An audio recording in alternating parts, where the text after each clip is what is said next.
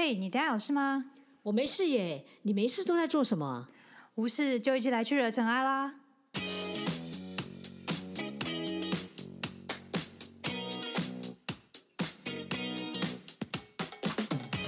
我是导任，我是 Sandy，欢迎来到无事惹尘埃。大家好，我是导任大。家好，我是 Sandy。嗨，我们又来到了新的一集，对，那今天我们又来做什么呢？来跟他聊聊电影，那啊不是电影，影，电视剧。没关系，大家都最近很爱追剧。因为他看到我觉得很像在看电影，为什么你觉得他看起来像在看电影？就是他每集其实都有啊，对啦，差不多啦，我一次就 第一第一看就看到飙到六集，因为他有十二集，我第一集看就看一半。但我觉得就是他很每一集都有它，就很像可以写成一个各个小电影的故事，所以我觉得很像在看电影。那我就觉得不像啊，因为电影感觉就是要从头很像连到尾，哦你知道，你反而一集一集就不像。哦，不过没关系啦，反正这个不是重点。我们一开始就要互呛一下这样子。我们要来讲一下，我自己刚开始前面看很久，哦，你说你断断续续的看，对我是前面看很久，然后后面才一口气看到一个经，就是一个一个状况，之后就一口气把六集全部看完，而且很疯狂把它看完。哦，那好了，我跟你相反，我是一开始就看了六集，然后看到晚上一两点还没睡。我想说，哇，我平常都不会做这种事的。好，我很乖，我平常大概十一点就睡了。对吧？这才是真正追剧人生。好，对，啊，好了，好了，我们讲那么久，还是没想到啦。嗯其其实我们在录这一集的时候呢，刚好有一部很红的片，嗯，但偏偏我们就不讲这部片，嗯哼因为我们现在就是在我们录的时候，其实是鱿鱼游戏很红啊，啊，对。但是我对面的这一位他不愿意看，我没有不愿意看，我只是先把前面这个追完。好，这样老手 OK 啦，所以我们就现在讲别急，因为我觉得那个太就是那就是鱿鱼游戏其实是感觉到人的邪恶，可是我觉得这部片子反过来，你完全就看到一个人全部的善良，嗯因为，在这部片里面其实你看不到坏人，也有啦，但他就是可以被还转化了，我觉我觉得。几乎没，有什么特别的坏人，其实没有，他们都有一个内心的存在，嗯嗯所以其实这部片反正都在讲人的善良好嗯的部分，对，嗯那所以这部片就是。如蝶翩翩，我还是跟提醒大家，如果就是这部片会爆雷，嗯所以呢，就麻烦大家斟酌一点看，这样嗯嗯，斟酌，或者是你看完之后再来听也可以。对。为什么你那时候会接触到这部片？其实我一开始听到这部片，是因为我爸妈有同学，他们会定期就国国国中国小同学会，然后刚好有一次开在我们家，然后就来几个叔叔阿姨们嘛，伯伯伯伯伯母们嘛，然后就他们那边聚会，我也是下来打个招呼嘛，跟大家聊聊一下，然后就他们就聊到我最，我就有聊到我最近在做 podcast 啊，然后他就说哦，你在讲什么？我说我会找一些主题来说，我说哎，那你有没有什么不错的片子啊什么的，可以分享给我参考一下来来当做未来的做内容的一些方向。然后有一个阿姨就很兴奋的就跟我列了几个东西，然后她就特别强调《如蝶翩翩》这个，我最近前一阵子在看，我真的觉得推荐你要来看。天啊，居然是给阿姨们在对你推耶！所以我就觉得很难得的一点是是长辈级的推，然后这点是很难得，所以我会很很好奇这部片子。哦，OK，、嗯好，那我会看这部片是当初我们在找那个遗物整理师的时候，嗯然后我无意间去连接到另外这部片子。嗯当初我在看这个节目的时候，他就会说，呃，因为遗物整理师他们说看了你会很想哭，然后就很多下面留言会说蝴蝶翩翩也是，嗯，所以哦那时候我就想说，那到底蝴蝶翩翩在演什么？所以我就特别看了一下，然然后果然看这个题材就觉得哇，这是一个好特别的一个题材。嗯虽然我觉得，呃，他就是讲梦想的影集或书很多，但他很特别，是他利用两个其实相差很远很大的年龄嗯的两个人来探讨他们内心当中芭蕾这个梦想。所以他们有人说这是什么国民级的影片，就是因为他跨年龄年龄层，从老到年轻到少，其实基本上好了，除撇除了青少年跟大学这个时期，其实出社会之后到老年这段期间，大家看都会有各自的共鸣点。，对，而且嗯听说看的话，百分之九十九都会哭。真的，我真的，我第一次，我第一次觉得我可以就是一直看电影看，呃不不看电影看影片可以看到一直流眼泪，就是这一部。哦，OK，还真的哎。嗯我是目前还好，就是我知道后面的状况比较沉闷闷的，嗯也是真的很感动。嗯那所以这部片的剧情是有一个应该是说他从小就是不，应该不是他一生他其实都奉献给他的家庭，然后他从来没有想到过要做什么样的事情。一个七十岁的对，然后一直到他现在七十岁，一个退休的老人，老年人，他叫沈德初，沈爷爷。嗯，哦，因为他参加完一个友人的葬礼之后，他才开始体会到他人生当中其实开始要做一些事情。嗯，然后他那时候就想起他小的时候，嗯，其实他曾经有看过人家跳舞，嗯，就跳芭蕾舞，然后他觉得真的很美。嗯，可是他把这件事情告诉他父亲之后，果然不其然，父亲一定会跟他说，男生跳什么芭蕾舞，所以他就没有了，他就忘记这件事情。可是就是因为到他七十岁之后，他觉得人生到好像有一点快到了尽头了，嗯，然后所以他在开始去思考这件事情，然后又刚好一个因缘机会之下啦，刚好遇到了一个二十三岁，然后他他其实是有一些对于芭蕾有才华的人，然后他在跳舞的过程完全吸引到了这个老爷爷，嗯，然后所以他们两个人就这样相遇之后，就从他们两个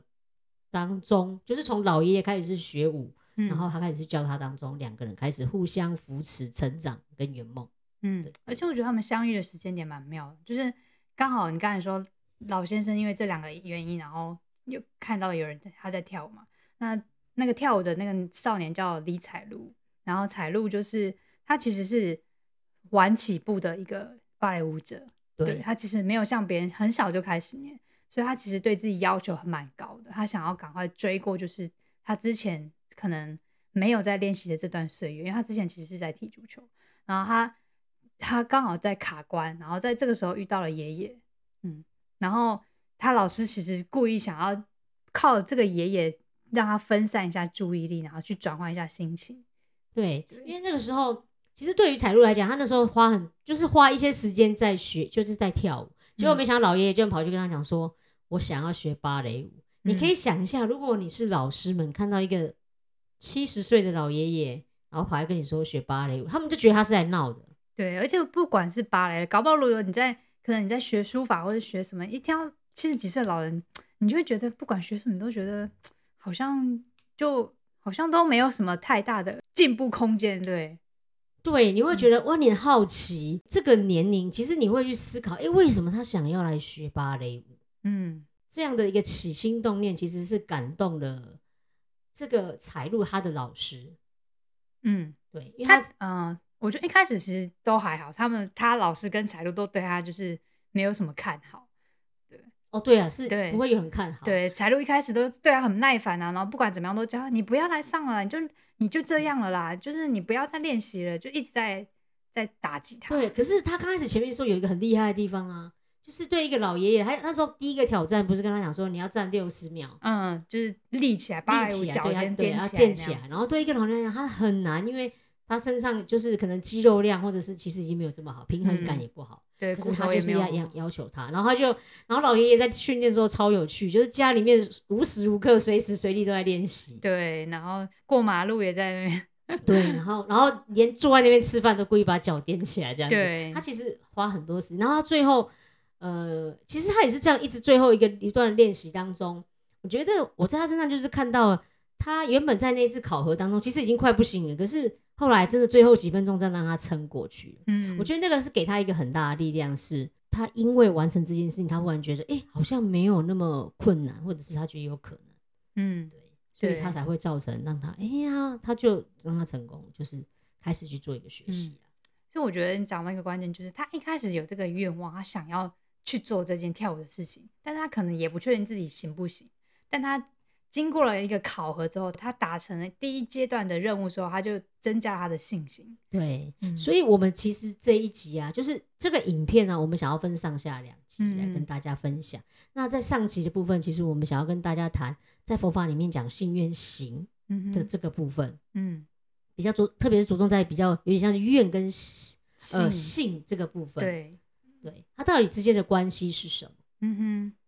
然后下集的话就会讲一下这个部这部片在带给我们一些的老先生，他其实是个暖男，超级我看了超感动的。对，然后我们就分析了他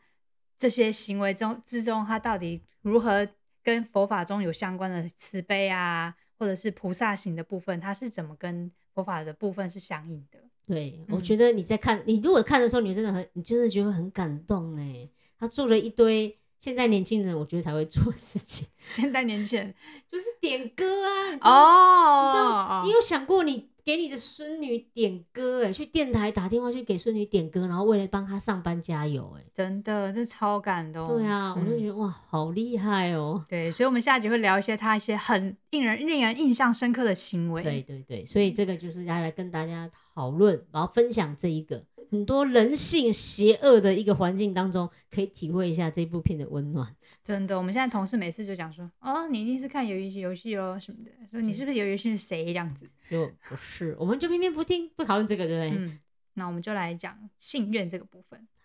嗯对，我应该想说，那个时候到底对于老爷爷来讲，他为什么会又重新发这个？他应该不叫这个愿呐、就是嗯他又想起这个愿，然后为什么让他这么坚持到底要做这件事情？就我觉得就是你刚刚有讲过他的两个契机点，每个人的契机点可能不一样。一个契机点就是他他其实应该都有这个愿望，只是被埋没，就是为了柴米油盐酱醋茶要养家活口，他就是当邮差这些，然后一直到他退休之后，他遇到了他朋友，然后朋友跟他讲他自己的愿望，在死前讲他的愿望，他没达成，他很遗憾，然后他觉得他听了这个之后，他有点感触。然后这感触可能种下一个种子，但是还没有激发他去真的去想想要去跳学跳舞这件事情。那刚好他在回家的路上，然后经过了一个舞蹈教室，然后就看到彩路的在那边跳芭蕾舞的身影，然后又激起了他这个念头，就是我想要学。那当然可能还有一个最后有一个一些个背景，对这个暴雷的部分呢，我们就先不讲。他可能也还有一个因素造造使他是觉得啊，我生命已经到了七十岁，我应该去做我该想做的事情。然后他其实我觉得有一句话他讲的很好，他就是在中剧中的中段，他就曾经被一个他们芭蕾舞界很厉害的学长姐回来，然后看看彩璐跳舞的时候，然后他就觉得，嗯，老师要他跳就跳啊，然后怎么样啊，反正就是有兴趣就去跳嘛。然后，但他对这位芭蕾明星竟然说出敢说出这句话，就是你不要轻视我对芭蕾的真心。嗯，对对，我们在前面其实就可以看得到，这个老爷爷他都会收集很多芭蕾的东西。嗯，其实那个是很久他一直以来的梦想。嗯那会真正让他，我觉得，我觉得有时候我们人都有一些梦想，可是行不行动这件事情，有时候因为我们的顾虑很多。嗯那对这个老爷爷来讲，他真正会突破他这个顾虑，就是因为他的那一位老朋友。嗯他老朋友其实是在，我记得他是卖船吧，对卖船卖船。嗯那后来他也是因为就生病了，然后住到老人院去，嗯。然后家里面其实他也跟家里面因为关系不好，所以没嗯什么人看他，然后只有他去看他。嗯。那他在死的时候呢，他写了一，就是他应该说是在快要离开的时候，其实他有跟这个老爷爷说了一句话，他就说他卖船卖一辈子，可是他的梦想其实是要搭着一艘船他自己建的船，对，嗯可是他现在已经没有任何机会，而且嗯这个愿望就将会一直跟他，就是埋藏在他身里面。嗯就是这件事情。然后后来他到离开之后，他就是因为他的离开，然后才让这个姚爷爷才真的内心当中他觉得，哎、对他觉得他应该要去做。嗯在佛法里面，其实都常常告诉我们，其实我们每一个人都知道无常这件事情。嗯其实无常才是真正正确的，嗯只是面对于无常的时候，我们有时候其实都会想说，哎、可能还有很多时间哦、可能还有还有，嗯。可是有时候时间一还有，就真的没有了，就是会这样，所以那时候才会真的引发他，让他真的想要去做这个挑战。因为其实他去做这个挑战，你如果在后面你就知道，他们家就是他后来去学芭蕾这件事情，嗯。让他家里面人知道。嗯。我从来没有想到，为什么爷爷学芭蕾要引起这么大的震撼。那就是他们那一幕的时候，就是全家人在批判爷爷为什么要学芭蕾，而且他觉得会造成丢脸，非常丢脸。嗯然后他的老婆跟他大儿子是极力无敌反对，然后他而他儿子还跟他讲说，如果你再继续学，我以后就不回来了，类似像这样很多的情况。嗯然后他他那老婆还跟他讲说，你在这个年龄，你就是好好做你的事情，不要带给儿孙什么制造麻烦这种东西，让他丢脸。或是让他丢对，其实那一幕的时候，我看到我心里面，我想说，嗯，为什么一个爷爷学跳芭蕾有这么丢，有这么奇怪吗？我觉得应该是韩国文化的关系，哦他们很大男人主义，就是男生就是要做很 man 的事情。对，对，所以我就觉得他们他他们家就分两派，反正是嗯他的儿子跟另外就是只要是另外一半的，就是儿圣官第三个儿子就是对第三个第三个儿子，那还有那个他孙女也是支持嘛，然后还有那个他他大儿子的老婆，还好，但是他儿子他大儿子的他大儿子的老婆，嗯是是认是赞同的，对，然后老二女儿的那个先生也赞同，就是嗯外人都赞同哦。就他们唯一内人赞同就是他的三第三个小儿子。对对对因为他那时候也在追寻他的梦想。没办法，我们有时候当你在追梦过程当中，其实有时候还是会看到很多人的眼光啦，去评如何去评断这件嗯事情。我觉得就是就像佛法说讲的，真上人跟逆真上缘，他要做这件事情，你当决定要做一件事情，一定会有真上缘，逆真上缘一定会有。就是如果你真的很顺遂，完全没遇遇到，真的是很难。对啊，尤其我常常觉得有时候逆增上缘都是家人、欸，我嗯真的，因为他们都是会觉得说，哎、对你很好啊，然后就会觉得你不应该他们想的好，可能不是你觉得的问题。对没有错。其实他的梦想就是很多人其实都有梦，只是都因为一些现实上面不敢走。嗯，其实他们一家人几乎都是这样子。对，像他，比如说我们刚刚讲那个三儿子好了，他其实是一个很人都很羡慕的外科医师，嗯，可是他忽然就不做了，对，然后他就说他一直想要去拍纪录片，嗯，然后每天在路上那边拉拉手。很像流浪汉。对，然后他们家里面就会觉得你，哎就劝他，他到底什么时候在在想什么？对，什么时候回去医院这样子？对啊，像那个大他那个大儿子也是这样，就是他的大儿子对于，其实那到后面才知道，其实大儿子自己心中有梦想，嗯只是因为他也是因为家里面的因素，所以他放弃了。嗯，他就是一个比较典型的正常的，就是面对家庭，然后呃呃，在职场上力争上游，然后各种的，就是呃，国中、高中、大学一定要不管各种层面，他都要争取到最好的职位的一个。其实很，我觉得他很多哎、他其实这个状况，像你看哦，他比如说他那个大大儿子的那个太太，嗯他也是因为家里的原因，所以也没有在家里面工，就是他没有出去工作。可是他内心其实上是超渴望出去外面工作，嗯，对对，可是他们就是反对啊，就是这样这样。然后他的他的那个女儿也是啊，我也觉得他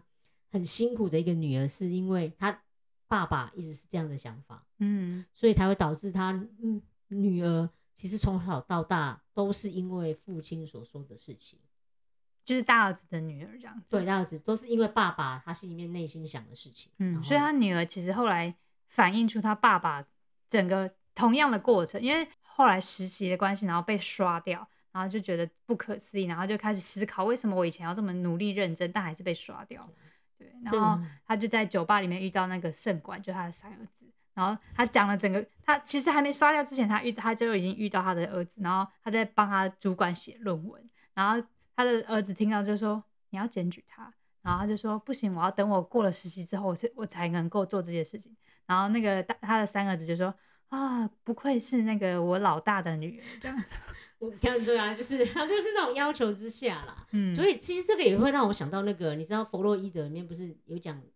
我那个境界嘛？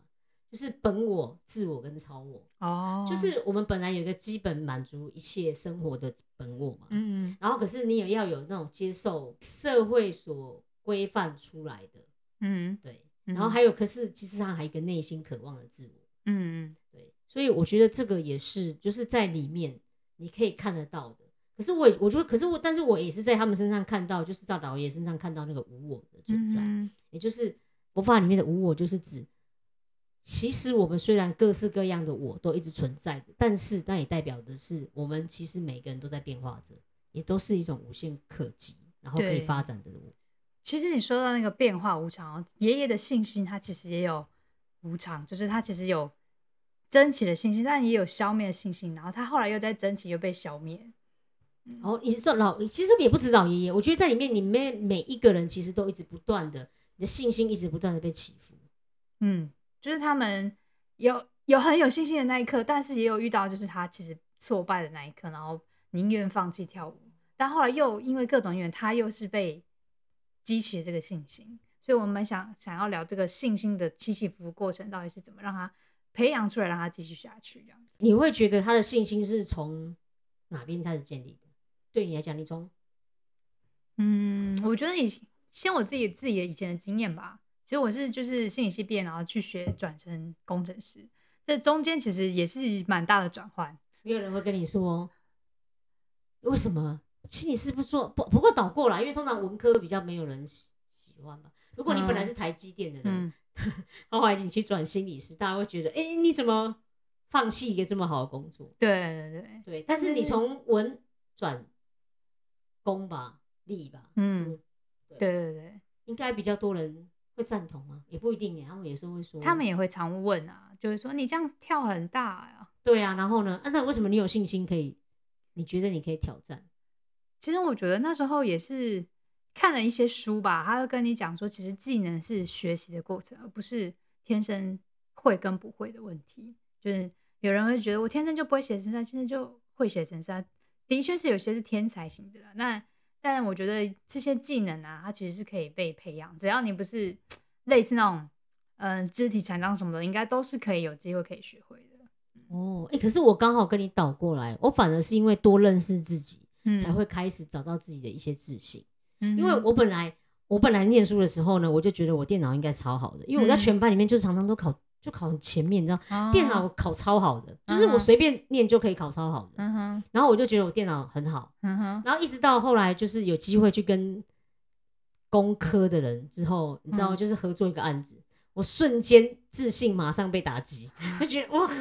所以我有想要转到。念训念资讯，嗯，但是因为跟他们合作之后，我就发现啊，原来我不是这一块料。哦。对，可是我反而过来去思考，我到底适合什么。然后我就是在图书馆这件事情哦，图书馆，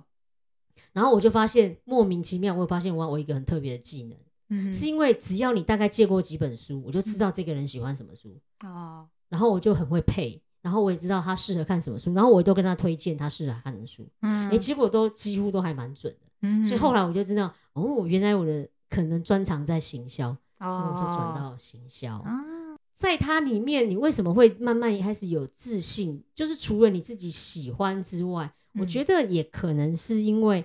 从当中你越来越认识自己，你会越来越相信，哎，他好像真的是我可以做，或者是说我对他有信心，嗯，然后才当中的不断的建立出来，嗯。我那时候会想要转，主要是因为我第一个工作就是会接触到网站设计的部分，但我是要跟工程师联系。但这样子联系久之后，你就觉得，我觉得他讲话讲的话有点听不懂，就是他可能听不懂我讲什么，我可能也听不懂他在讲什么。然后觉得，那我是不是再学一下，就是了解一下？但是学了以后就觉得，哎，那我就应该可以，就可以把他干掉。没有啦，就觉得不用你了，我来就好了。某种程度也是想这样，因为很麻烦，然后就就。就就是学越学越多，然后学到某种程度之后，你你遇到同事，他会跟你讲，就是你可以学什么什么什么，其实是更怎么样的，更好、更方便开发的，然后又再去跳去学另外一个东西。然后其实我觉得这就是一个开头，就是你先累积一些小作品嘛，老师一定会教你小作品啊。上课老师会说，你先做好一些小作业，这些作业做好之后，你就有一些小的信心，然后。再从这些信心再去发展一些从简单的到复杂的的过程，这样子。你刚刚这段就是就是在把说，其实有一些事情你完成了，你开始会对自己慢慢有信心，嗯，往下走。所以就跟那个老爷爷一样，他的第一次成功就是站立六十秒那个让他开始有信心，然后他从中间开始许多的动作，嗯，他觉得哎，他好像可以慢慢都做得到，这是一种建立信心的一个方式。对，那我其实也有自己稍微分析一下我自己整个转换过程的信心的一些累积的。几个点啦，就这边分享一下，就是第一个就是找一个成功案例，找成功案例不一定是一个，就是找一些成功案例，就是之前也是转转就是跳领域成功的一些例子，或者是你去一些参加工作坊，这些人也会找一些相关的学长姐跟你做一些分享这样子。然后第二个就是找一个 mentor，就是就是类似一个导师的概念，他会带着你，然后去。认识写成是他的过程啊，怎么样啊？有点像师徒制这样的概念了。然后再就是你要相信学习这件事，你要知道学习其实就是会让你成长的，然后而不是说天生来你就会或不会什么东西这样。就你要相信学透技能这件事情是可以透过学习能够完成的。嗯，然后再就是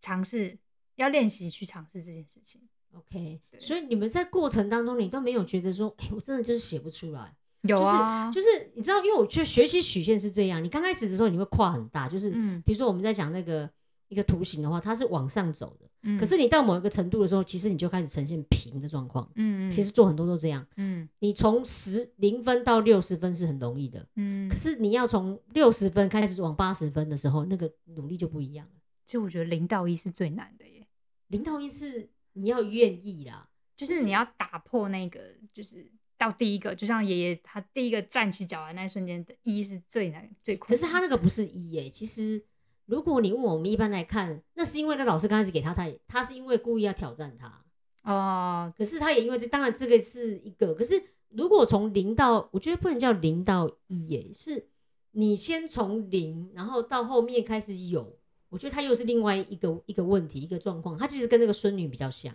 嗯哼，那个孙女是因为她自己一直到去各个大公司说实习，嗯，可是到后面他就是被那个你刚刚讲那个论文的那个主管，嗯，就是帮他写论文的，原本答应他要让他录取，结果嗯。哈还把他把他就是给他打丙等踢走，但就是乙乙等就是反正超烂的成绩，嗯然后他就稍微生气。可是那个时候他在那个时候开始去思考，他到底要做什么，嗯哼，然后居然他不知道他要做什么。嗯，然后他也不知道他到底要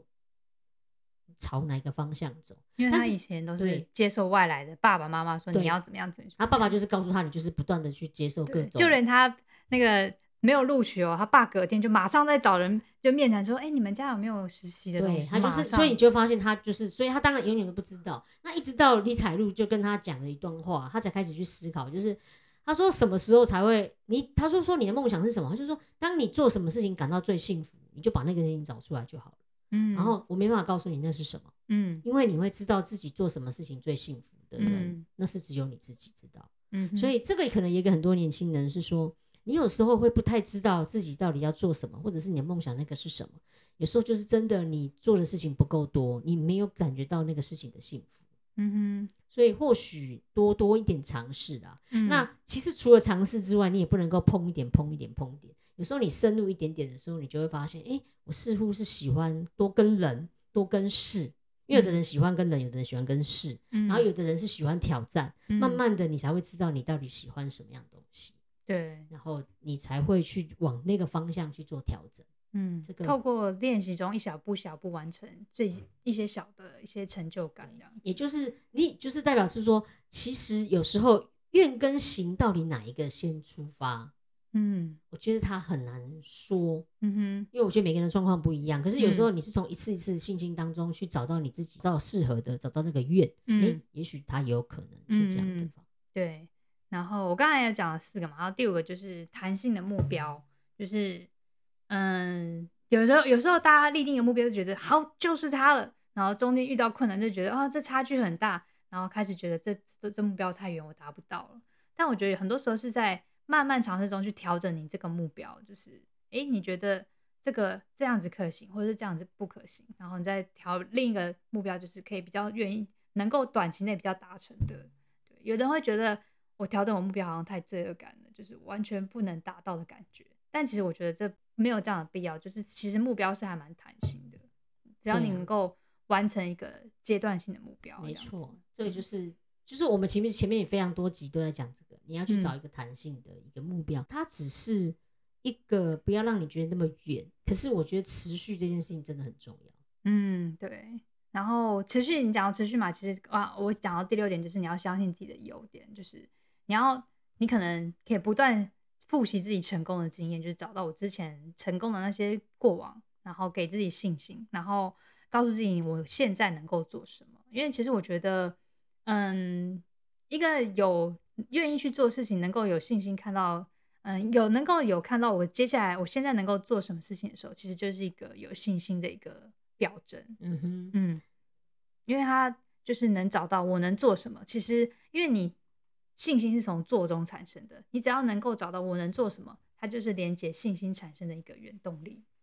没错，所以我会觉得他这个方向就会是说，当你慢慢的从这几个设定目标完成，然后当中去累积。可是我有时候又会觉得，嗯。这个是对于比较像一，我我觉得应该算是比较一般一般人呢、嗯哼，你如果真的去看那些我们所谓上的那种比较在某个专业领域上 top 的人，嗯。我可以，我真的觉得不是这样。哦，你看，我们在讲李彩璐好了，嗯。李彩璐的梦想，李彩璐她的老师会认为他有天赋，因为李彩璐十九岁开始学嘛，其实嗯对芭蕾来讲，的确十九岁是超晚的。嗯可是他那个时候就开始，他也觉得他有天赋，可是他那个时候又要打工，嗯然后又因为家里面的一个状况，其实他没有真的很专心。嗯然后他在因为没有很专心的过程当中，其实虽然还不错，可是他就有点像是那种五十分、六十分，嗯可是你要离真正进去其实很远。嗯哼。那时候老师也跟他讲说，那时候我记得有很多段他在前面的时候啊，嗯他们都会觉得，哎、你如果有天赋，是不是你随便练练就好了？嗯，但我觉得没有这回事。你看，即使是李彩璐的老师，嗯那个齐齐生齐主生主，嗯。你看他们的，他们那时候在对话的时候，他们都说，连齐生主这种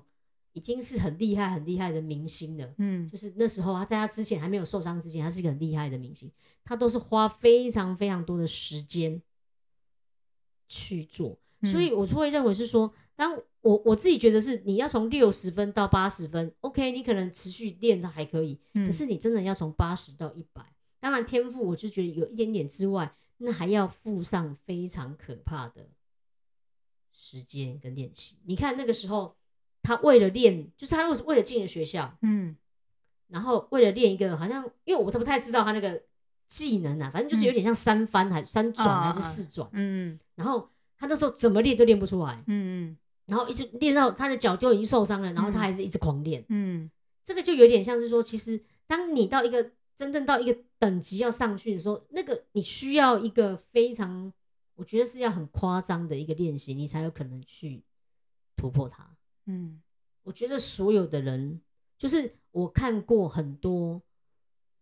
真的要到那种 top 的人，其实是真的需要很多的时间，嗯，跟你要有很强的意志力。对，就好像我们来讲一下蔡依林好了，嗯嗯蔡依林，如果你可以穿这么高跟的鞋子，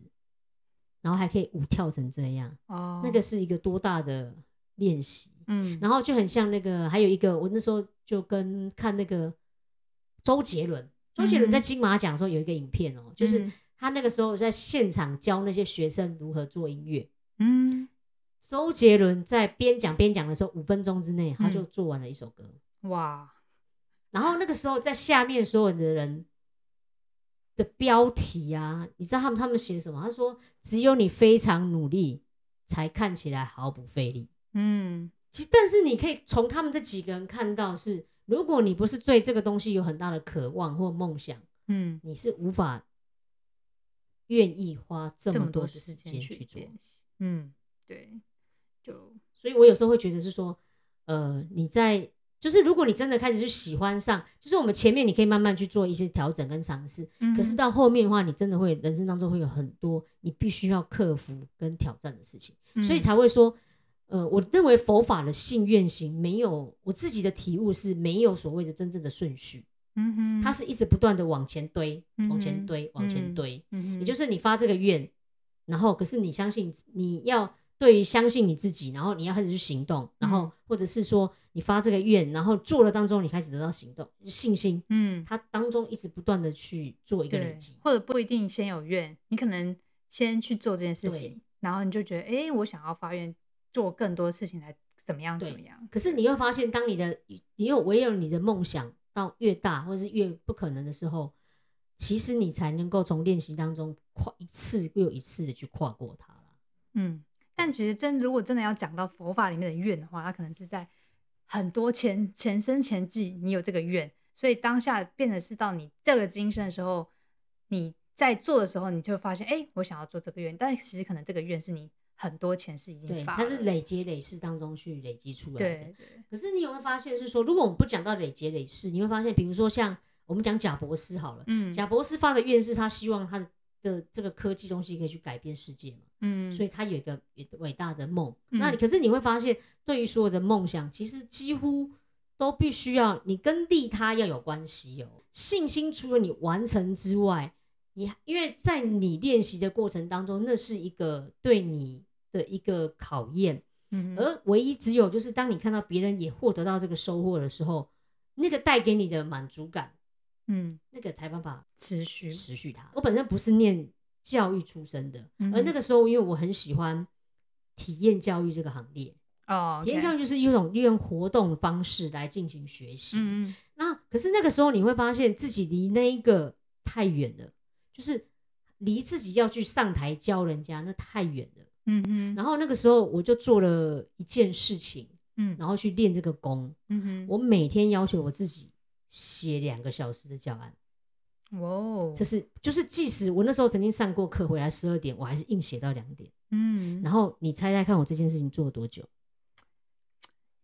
嗯两年，对我持续做没有两年，没有断过，而且很多版还重来在写，就是因为你会越写，当你写的时候，你就发现，哎、之前原本的他在就写不好，哦，你会一直改，一直改，一直改，嗯然后可是你也会从当中会看到很多的那个进步。嗯对，其实我也是在过程当中把我第一本书给写出来，就是就是利用这个方法。可是那是一段非常非常，我只是说它是真的非常非常累的过程。嗯，可是它也考验你自己对这件事情是不是一种你很渴望，或者是你它真的是你想要做的事情。嗯，那为什么会这件事情？其实也当然，你说累积累是它也有点像是，其实也是因为过去的我，我觉得我曾经被呃很多好的老师所影响，嗯，所以我才会对于教育这件事情我很有热忱。嗯哼，所以你会发现，它其实是一种三个东西在交错的嗯一个过一个过程。所以你会觉得像李凯璐，我觉得他本身也有看到是，呃，他除了喜欢这个之外，我觉得他也是需要一个被自己一个肯定的东西啦。嗯其实你看他自己的过程里面，所以他为什么后来会想要去呃从芭蕾当中，他你看他好像似乎从在芭蕾舞蹈当中被老师做一个先第一步的肯定，嗯哼，然后开始慢慢去做，嗯然后他也发现，哎、他在他学习的过程当中，他似乎也帮到了老爷爷，嗯那个之间的相辅相成，我觉得才会你办法慢慢去长久或成就他，或者是慢慢去花这样的一个时间吧。嗯，我觉得他有趣的是，是他他其实，在遇到爷爷的时候，他其实是遇遇到一个瓶颈在卡关，就是在挑什么你刚才讲的什么三旋转还是四旋转的时候，对对对，然后他老师是故意有点像故意刚好遇到这个老先生，然后就故意安排让他去教教导这件事情，类似分散注意力这样子对。然后他也因为太过于在追求这个，嗯那个老师，我记得老师不是还跟他讲话，就是讲一段话，你不要就是断送你的什么，他就说你不要忘记你当初热爱芭蕾的舞蹈是要在那种感觉，台上而不是在台。就是要用那个方法去跳。嗯因为他那个时候就是因为其实你会发现，当你在做久了、练习久了之后，你会发现你会有时候会忘记你当初的那个喜欢的热情是什么，嗯，然后你剩下人家说技术，嗯你就只剩下技术，嗯对，所以才会说像比如说我们讲唱歌啦，嗯或者是像画画，嗯当你一直一昧子在追求技术的时候，嗯你已经忘记那个初心的时候，其实他似乎就少了那个东西的一个灵魂吧。嗯，就会被别人讲的是画匠，就是你只是匠工去做这件事情。对，对，然后我觉得他他后来就是，嗯、他老师对他的话也说，就是他因为一直想要练成转三转三圈转四圈，然后练到脚受伤，然后他他还是在练，他老师就很生气，就是说你要你的你的梦想是站在舞台上，然后但我不想要只是像我之前一样，就是站在舞台上一下子然后就没了。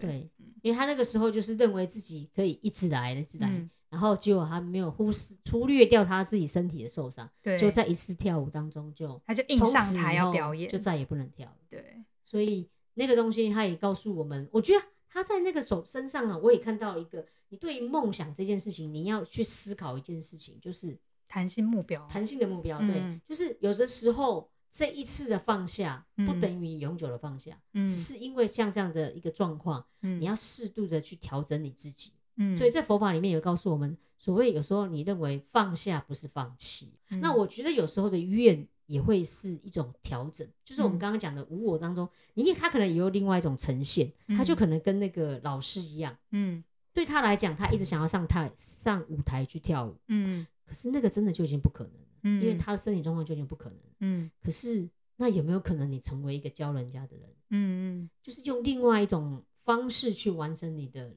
人生当中的一个想法或梦想？在那嗯。个领域当中，嗯嗯，对，这个其实也是佛法里面他常常讲到的，当你的因缘不具足，或者是你无法的时候，嗯。其实你是有一个方法是做自我的调整，嗯。好让他去做到的。嗯面对我们真的很渴望、很想做的事情的时候，但当你发现它真的不可行的时候，你也有时候不用放放弃，或者是有时候也不要怕，也不要失落。嗯或许你可以用另外一个方式去呈现它，嗯，这个也是一个。对嗯。然后我觉得他教爷爷其实也有点像我之前我们的禅修师傅有讲，就是你在禅修禅堂做很久，就你在练，类似某种程度就是练技能，但是你要花时间出来当志工，或是去做帮助他人的事情。然后说你这样子才有机会让你的禅修更上一层楼，因为你只是一直在那边修，你没有出来跟群众面对，你去做一些更帮助人的事情的话，他说其实你就是只是你就是做一直在追求你自己想要的东西，就是你的禅修的技能进步，禅修的 level 往上升，但是你没有把这样子的技能出来帮助众生的话，他说其实你会卡关还很久。他说他遇到很多学生禅修学员就是这样卡住，然后都请他，他都教他们就是你要出来做义工啊，或者是做一些奉献他人事情。他说你做了之后，你会从中累积一些你自己对这些事情帮助众生的一些嗯自己的快乐跟那些一些禅修之后，你你在帮助别人之后，你一定会遇到各种的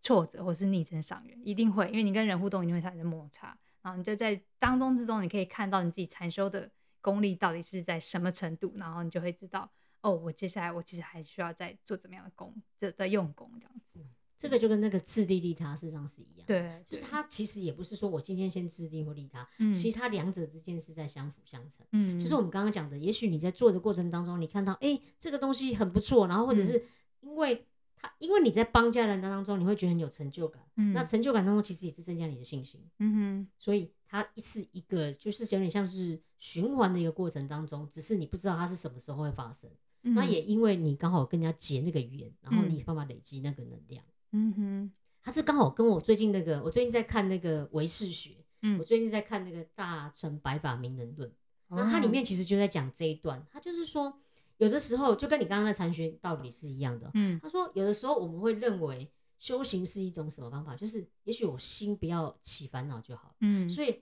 那有人就会认为，那我就一直静坐就好了，我就一直禅坐就好了，让我的心不要起伏。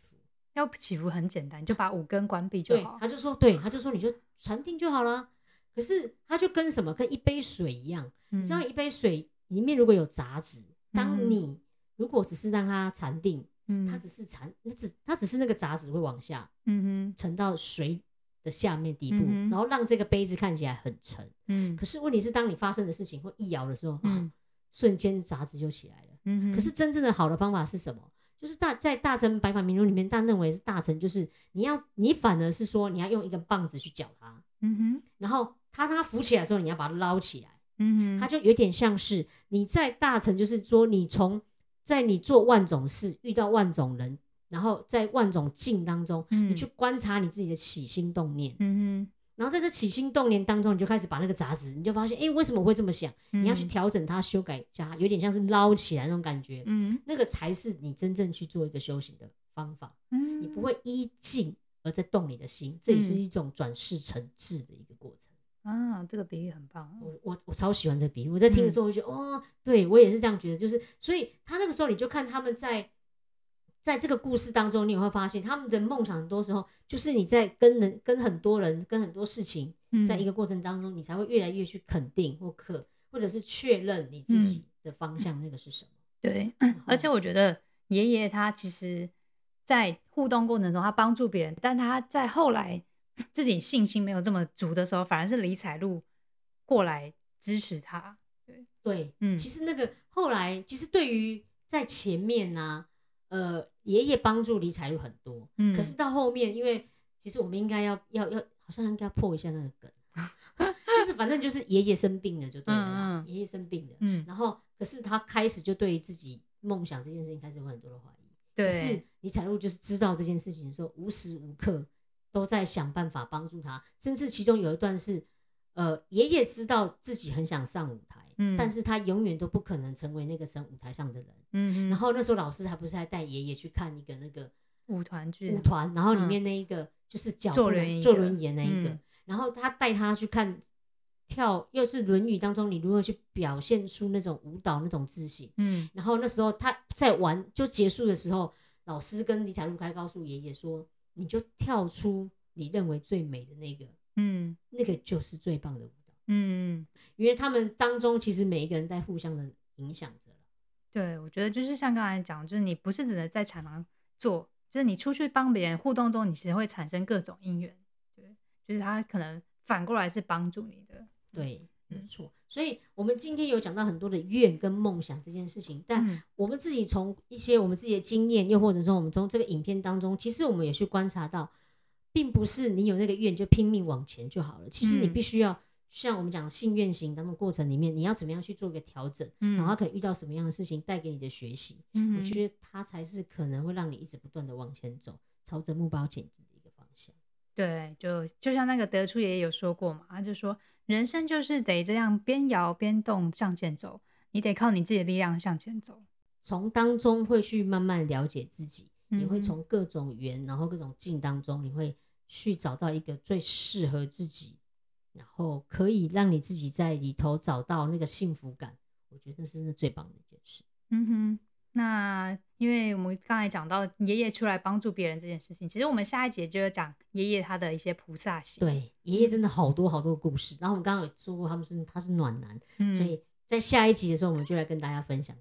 对，好，那我们今天的录的过程就到这喽。好，那希望你会喜欢今天的节目。嗯，喜欢我们的话，请记得去 IG 追踪我们。好，那我们今天节目就到这边，拜拜拜拜。